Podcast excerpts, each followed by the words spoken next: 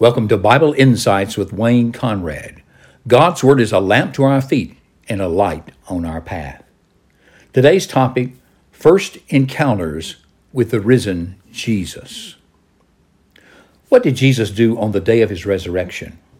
Well, he showed himself alive to some of his followers. First, to the women, especially Mary Magdalene, and then Peter, and later in the day to two perplexed followers on the road to a neighboring village, and then that night to ten of his gathered disciples in a locked room in Jerusalem.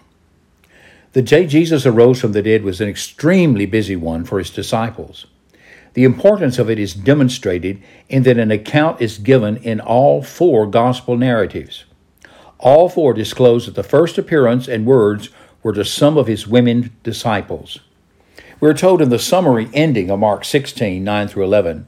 Now, when he rose early on the first day of the week, he appeared first to Mary Magdalene, from whom he had cast out seven demons. She went and told those who had been with him as they mourned and wept. But when they heard that he was alive and had been seen by her, they would not believe it. John relates the details of Mary's encounter with the risen Jesus. After first coming to the tomb early on the first day of the week, while it was still dark, Mary Magdalene went to the tomb and saw that the stone had been removed from the entrance. She immediately ran to tell the news that someone had removed his body. So John and Peter ran to the tomb to see.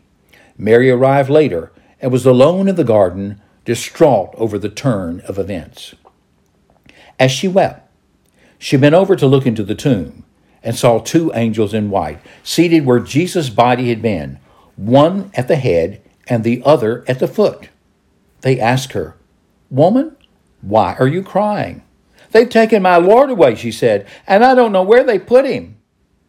At this, she turned around and saw Jesus standing there, but she did not recognize that it was Jesus. He asked her, Woman, why are you crying? Who is it you are looking for?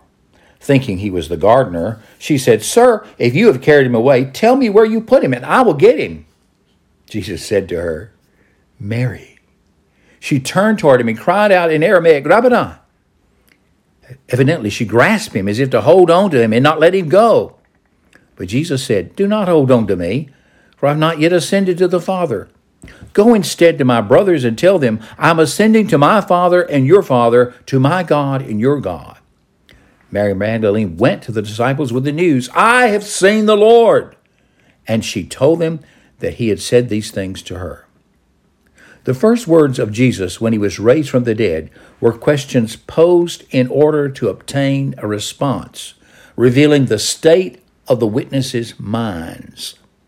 In responding to Mary's inquiry to him, who supposed him to be the gardener, he simply spoke her name, Mary. The sound of his familiar voice opened her eyes, and she instantly saw that it was Jesus himself as she cried out, Rabboni, what love and tenderness is revealed in our Lord's first recorded resurrection words. He's revealing himself to Mary in such a warm, personal way. It's evidence that this man was the same Jesus she had known during his days of ministry. In Mark's abbreviated account of the women visiting the tomb, Jesus told them to go and tell his disciples and Peter that he was risen. We know from Paul's first letter to the Corinthians in chapter 15, verse 5, that he was also seen by Cephas, that is Peter. Although he first appeared to Peter among the apostles, there's no record of the visit or the private conversation. Since Peter had denied knowing Jesus while he was being interrogated and abused, we can infer from another recorded visit of Jesus with some of the apostles that their first meeting involved repentance, sorrow, and restoration. Now, in the afternoon, on the day of his resurrection, Jesus joined two disciples walking from Jerusalem to their home in Emmaus. It's about seven miles. They were sad and downcast, discussing the disappointing events of the prophet Jesus' crucifixion. Luke gives us the details of this conversation.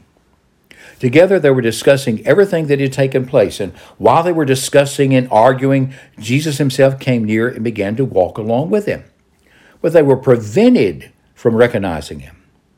Then he asked them, What is this dispute that you're having with each other as you're walking? And, they stopped walking and looked discouraged. The one named Cleopas answered him, Are you the only visitor in Jerusalem who doesn't know the things that happened here in these days? What things? he asked them. So they said to him, The things concerning Jesus the Nazarene, who was a prophet, powerful in action and speech before God and all the people, and how our chief priests and leaders handed him over to be sentenced to death, and they crucified him. But we were hoping that he was the one who was about to redeem Israel. Besides all this, it's the third day since these things happened. Moreover, some women from our group astonished us. They arrived early at the tomb, and when they didn't find his body, they came and reported that they had seen a vision of angels who said he was alive. Some of those who were with us went to the tomb and found it just as the women had said, but they didn't see him. He said to them, How unwise and slow you are to believe in your hearts all that the prophets have spoken. Didn't the Messiah have to suffer these things and enter into his glory? Then, beginning with Moses and all the prophets, he interpreted for them the things concerning himself in all the scriptures. They came near to the village where they were going, and he gave the impression that he was going further. But they urged him, Stay with us, because it's almost evening, and now the day's almost over. So went in to stay with them. And it was as he reclined at the table with them that he took the bread, blessed and broke it, and gave it to them. Then their eyes were opened, and they recognized him, but he disappeared from their sight. So they said to each other, Weren't our hearts ablaze within us while he was talking with us on the road and explaining the scriptures to us? That very hour, they got up and returned to Jerusalem. Notice again Jesus' pattern of an inquiring question so that when they answered, the state of their mind and attitude was revealed. Their eyes had been prevented from recognizing him. His purpose was to open their understanding to the prophecies in the law, the writings, and the prophets that predicted his sacrificial death and resurrection. He explained these scriptures to them. Afterward, at their house, when they sat at table to eat, he lifted the bread to give thanks the voice, the gesture of his body triggered in, in their memories, and their eyes were open and they recognized him. Why did Jesus take this approach?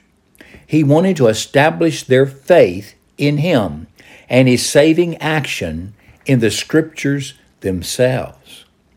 Now, these two disciples rushed back to Jerusalem, where ten of the apostles were gathered, and reported what had happened to them. And suddenly, Jesus stood among them and greeted them with peace, shalom. They had heard of the appearance to Jesus to the women, and now the two who had come to them, and Jesus began with his question Why are you troubled? He asked them. And why do doubts arise in your hearts? Look at my hands and my feet, that is I myself.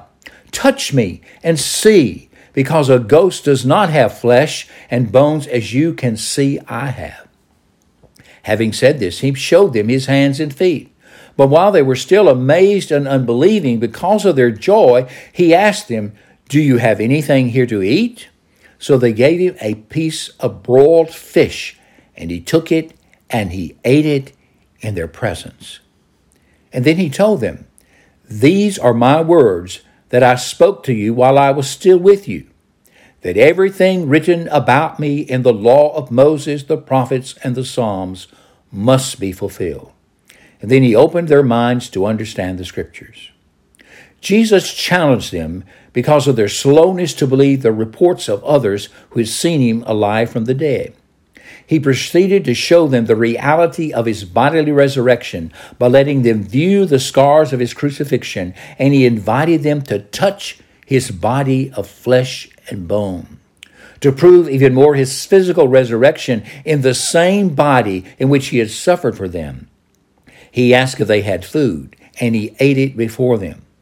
Then commenced a great Bible study of the Old Testament so that they could see he was the fulfillment of all the prophets. He demonstrated that he was actually risen from the dead in a real physical body but the body had been transformed into an immortal state incapable of ever dying again and fit for the eternal dwellings. All of these Resurrection Day appearances together testify to the reality of Jesus' bodily resurrection.